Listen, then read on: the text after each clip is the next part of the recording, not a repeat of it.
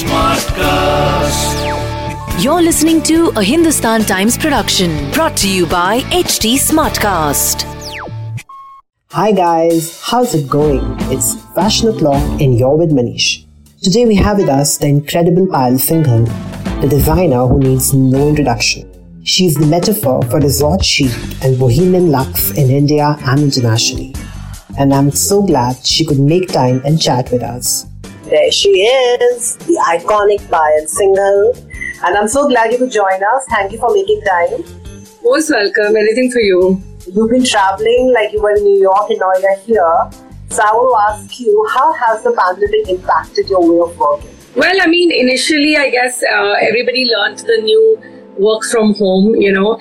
Uh, I'll be very honest, I'm quite a work from home kind of person anyway. So for me, it was very, uh, you know, minor adjustment. But yes, for people in the office, you know, like the initial phase where we were still trying to be productive, but obviously we couldn't enter our factory. So like doing a lot of back end stuff and all was challenging because we're not used to it. We, as a garment manufacturer and designer, we're used to being in a factory. So it's not typically a work from home job. Uh, so yeah, it was a little tough initially, but I think we adapted, and then I we actually uh, started working as early as June 2020. You know, end of May, June 2020, and we've been like going strong, except for the few like strict lockdown days. We've been managing. So we've created a whole new way of working within the factory. Everything is socially distanced. Everyone has to obviously wear gloves and masks. A lot of sanitization lots of protocol. You know, we've been really lucky, uh, except for like maybe in the entire one and a half years, I think we've had like two or three cases that are also isolated and, you know, things that were being able to be contained because it was more from like the outside, you know. So not, no COVID spread within our office. So we've been, uh, been, able, been able to kind of adapt and manage. I you know you're always full of vibrant trends. I mean, your collections are always all about reinvention and you have a very specific uh, style vocabulary you know very peculiar language which you probably you know mastered and crafted and curated and reinvented season after season. So how do you keep your spirit upbeat at these difficult times? And also you have a huge team you have an atelier. How did you keep everyone's collective energy upbeat and let, let it not impact your creativity and your design process? I mean, again, to be very honest, you know, I look at this whole pandemic in like three phases. So the first phase, I mean, I won't lie, uh, everyone's spirits were down because, I mean, it was something which had never happened to our generation before. So it took a time, a little bit of time to wrap our head around it. So initially it was everybody's spirits were low, but I actually took the initiative, I have to say, where I just woke up one day and I think this was like two weeks into the lockdown and I was like, you know what, guys, we're not going to let this. I didn't even know where we were going to be going and what where we were headed, like in terms of like, were we going to, you know, be able to reopen? Not like nobody knew, right? This is like I'm about two weeks into the first lockdown in March, and I was like, doesn't matter. We're gonna, uh, you know, spear ahead and from having like constant Zoom sessions with my team to playing games online, just to giving them little projects to keep them engaged, just to talk about the future because even they are scared. So you have to remember. So I honestly like forgot about my own fear and I decided to lead it. And uh, you know, I literally, you know, it's a family business, so we had meetings within the family. We delegated between you know all of us that someone's going to handle the online, someone's going to do product. We actually gave ourselves tasks and decided like even though we don't know what the you know end sight or the end of the tunnel looks like we're to stay ahead. And i think that's what kept everyone going. And a lot of my girls tell me today that you know thank you for that because honestly if we didn't have that work or we didn't have that push from you at that point of time you know they would have been like you know because they were dealing with family trauma also. Everyone was dealing with their own kind of trauma. So i think work kept us all uh, a little sane. So now that travel is opening up, weddings are back on track October onwards. And you know, people are looking at spending, having a little fun. They're fed up of being in lockdown, in the track pants, in the PJs, and the shorts. So, do you see kind of revenge shopping taking over, revenge traveling, and people sort of you know evolving the whole idea of resort to another level? Do you see that happening? Yeah, absolutely. I think as jobs are coming back and people are getting back to like their regular income, I mean, I did a little bit of revenge shopping and revenge traveling, you know, because I could. I mean, we, my son is a citizen, so we went to America, and uh, yeah, I feel like resort chic is a is it was always a thing. I think it's become a mainstay now. You know, like I think everybody thinks in terms of like uh, like destination holidays and things which are more intimate gatherings and less city travel and more like country travel. So I think that brings in the resort kind of dressing. Um, I think uh, the market will bounce back. I do feel that mindful consumption will also be something people think about. Like even someone like me, who I said I did revenge shopping, but I think I I would have I would say that I think of better investment pieces versus fast fashion. Like I think of things that are going to stay with me for longer. Uh, but yes, definitely there's a lot of like stay home fatigue, a lot of deprivation fatigue, and I see people wanting to meet people, walk out, travel, shop. I mean, shopping makes you feel good, right? So at the end of the day, we need uh, shopping to be, you know, we need shopping to kind of feel better about ourselves. While you have always followed your collections season after season, I've written about them. And the idea I have of a Singhal woman is somebody, you know, who has a strong mind of her own, who's well traveled, who's well read. She's fun, she's effortless, she's fearless. So do you see the Payal Singhal woman evolving post pandemic? I hope so because you know I feel like I've always been on the journey with the PS girl myself. It's almost like a reflection of me, and I've uh, seen her like me get married, have children, uh, you know, become uh, like I'm in my 40s, like you know, go through like uh, you know different uh, needs and desires in terms of how we live our lives. And of course, we have the younger generation coming in as PS girls. But I do see everybody, and it's not just the PS girl, right? I just feel like everybody's kind of uh, definitely, even if you're not being 100% like eco friendly or conscious uh, about the environment, making some effort, like making sure that you know you're not just buying unnecessarily, or you're not just wasting money, or you're not buying things on a whim, like you're thinking about it. So I, ju- I have started to see that little bit of mindset come in, and I'm grateful for it. And we have products at all price points. A lot of people argue and tell me that, oh, you know, like you're talking about buy better, buy, buy more investment pieces. But believe me, up pieces at any price point will still last you forever. Like when I say forever means as long as you want to wear them, right? And then you can give them, pass them on to like family, friends, relatives who would use them. So I just feel like it doesn't matter what the person is going through, there's definitely a little bit of mindfulness which has set in, which is across the board. And I'm very grateful for it. So, you know, I, I, I don't grudge it at all. And also, Payal, a lot of brands are wooing Gen Z millennial customers. They are you know, bringing all these cool campaigns, you know, with like thought-provoking campaigns and ideas which actually excite Gen Z customers.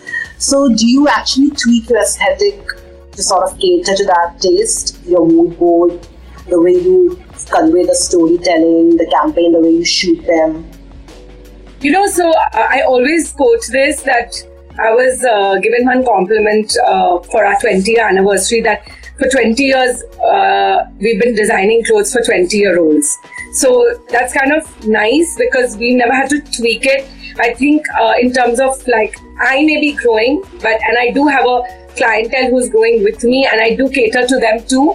But I think the core of the brand has always been the young uh, millennial bride or the young Gen Z bride or the young bohemian bride. You know, it's always been at the core of the brand. So we take international trends and uh, international forecasts and merge them with Indian sensibilities and Indian arts and crafts. And that's been the, you know, the USP of the brand from day one. So no, I don't tweak anything for them. Actually, I think we are in sync with each other. You know, like I know what, and that's the thing. The effort I make is to get to know what's going on with them and what kind of music they're listening to, what kind of uh, trends they like. You know, like there's a lot of like bandeau tops happening and like a lot of skin and you know like their, their trends have to be something that you follow and then it comes quite, quite naturally to us as a brand. Payal, I'd like to know from you what are the post-pandemic closet essentials? What are those four, five things which people should invest in right now? I think, uh, I mean, see, where Indian clothes is concerned, I feel like you can't go wrong with a nice classic uh, suit, you know, like either an anarkali or a patiala suit in a beautiful blush pink or white or black. And same thing goes with a sari. I think these are the two like closet, you know, essentials. You can dress them up, dress them down, and wear them from uh, for multiple types of different occasions, from like pujas to sangeets, mehndis, receptions. Uh, always good to have, you know, a sari and a suit handy in your wardrobe. You never know. Uh, where Western clothing is concerned, like obviously the basic staples is for me actually it's a great pair of black pants. Uh, lots of times, you know, people say a pair of jeans, and jeans are very important. But I also feel like I like dressing which goes from like uh, day to night. So sometimes, you know, like jeans are a bit casual for the night, and I like to have like I have like my favorite pair of black jogger trousers, and I have like 15 of them. So something like which is an investment piece, but something which is a staple for me in my wardrobe. So really nice pair of black pants. I would say really nice like white shirt or a blazer, whatever is your style. Because when I make generic things like, oh, these are wardrobe essentials, a lot of them don't go with certain people's style. And I always feel like a great pair of shoes, like heels and a bag, are a great accessory to have which is your style, can always dress up and dress down or make any look. Sometimes you're just wearing like a really cool casual shirt and maybe even leggings, right? And you carry a really cool bag and heels and you elevate the look. So I would say, yeah, these are my like six basic wardrobe essentials that you must have to be able to, you know, uh, grab anytime you want. Also, Payal, you always combine your beautiful ethnic element with sporty, uh, sporty touches, you know, like athleisure, or I would call it glam leisure. So this whole glam narrative you've been toying with for the last couple of seasons, do you see it going forward now in the coming season? Yeah, totally. Uh, I think when I uh, I've been wanting to do this whole Indian athleisure line, I think for two three years, and the pandemic gave me the perfect opportunity. So we showed it at Lakme Fashion Week earlier this year and uh, the, the beauty of it was it was so effortless. Like we uh, it's been doing really well in stores. We're getting so much like uh, interest in it. Because i think people are ready to merge their kind of indian and western wear wardrobe. I don't think people want to see that differentiation. And i honestly don't i want it to be that like couture or indian wear pieces or pieces made by indian designers seamlessly weave into your mainstream wardrobe. And I think with Indian, well, I called it Indian uh, athleisure because I used some Indian silhouettes like a sari or a kurta. But honestly speaking, though we showed the entire collection with sneakers, we showed the entire collection where people were picnicking, riding a bike, uh, just chilling, you know. So it's like supposed to be something that you can wear in the day, hanging out with your friends for brunch, lunch, in a picnic, and then you want to add some jhumkas and some mojris and a little potli bag, and you can wear it to a mehndi or a sangeet or some lunch or karwa chauth party. Like you can, you should be able to do that. And by the way, I dress like that. So this was very inspired by the way I personally wear my clothes. That you know, I don't really have a different Indian wear and a Western wear wardrobe. While with every runway show, you have a unique way of uh, storytelling. You know, you pick like the, the, beautiful soundtrack and like you know you have the best music at every runway show. And like in the last show at Lakme Fashion Week, like you mentioned, had like a cool, fun, uh, picnicky, you know, like very boisterous uh, ambience. So how do you come up with these ideas? Do you ever run out of ideas, or you, you travel so much, you're always so inspired that you know, it just comes to you? It's part of your process. You know, I mean, the thing is, ideas are unlimited, right? I just feel like I just don't want to do something I've done before. So I really challenge myself. Sometimes maybe the idea is new for me, but someone else has done it. So, I mean, that happens sometimes. So I try, I try to go out of my way to make sure that I don't do something that someone else has done. But as long as I've not done it before, it excites me and I want to do it. I mean, I don't, I mean, I don't really like, um, I've never run out of ideas. Every collection has a feeling, and that feeling you need to really see it through, which is why, you know, the hair, the music, the ambience, the decor, all adds to it. Whether you do it in a, a show format or you do it in a video format or even in a shoot, uh, I think the idea transcends into all aspects of it because it comes from an inspiration. So, like with the athleisure line, it was so easy. Like the minute you know we were thinking and brainstorming, and we were like, let's just do like I've been I, I love doing these picnic setups. So I was like, let's just do that because you know, and it was kind of inspired by uh, you know uh, like a Roman holiday. You know, like so we had that whole vibe like going on like with the balloons and the Vespas. So it, it, even though it was in India, we wanted it to have like a slightly like a feel like you know you're like you could be anywhere in the world. And I think people were looking for that escapism at that point of time. So everyone just loved it. They were like, hey, we could do a picnic in the park, right? You know, at least you go out there, you get fresh air, and it's it, it was it was about creating a moment for people where they feel like it's relatable and something that they are dying to do. I think that's what uh, uh, show storytelling is all about. And you know, now everybody's talking about comfort dressing. One, there is also a conversation about the roaring 20s making a comeback. Yeah. Tapa era, the exuberance, the whole more is more wild.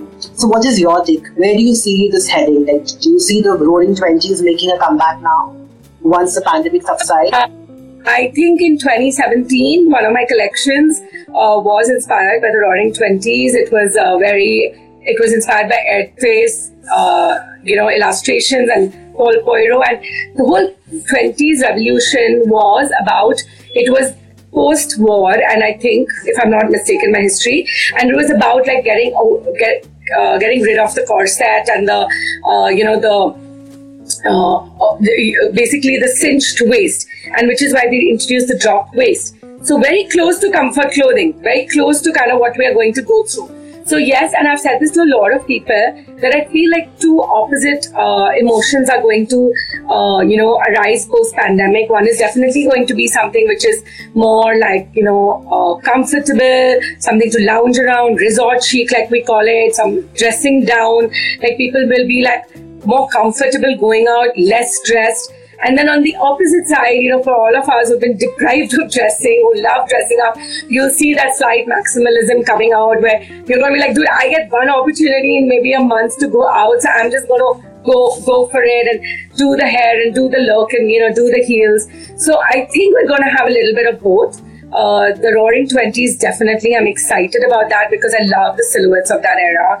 Uh, I'm like looking forward to a little bit of like you know, flapper fun with like the. I started to see it in the Indian embroideries also. We started to use uh, sequins and crystals and all again. Like, you know, it's gone from that slightly old world Indian charm to more glitzy, glamorous kind of Indian wear.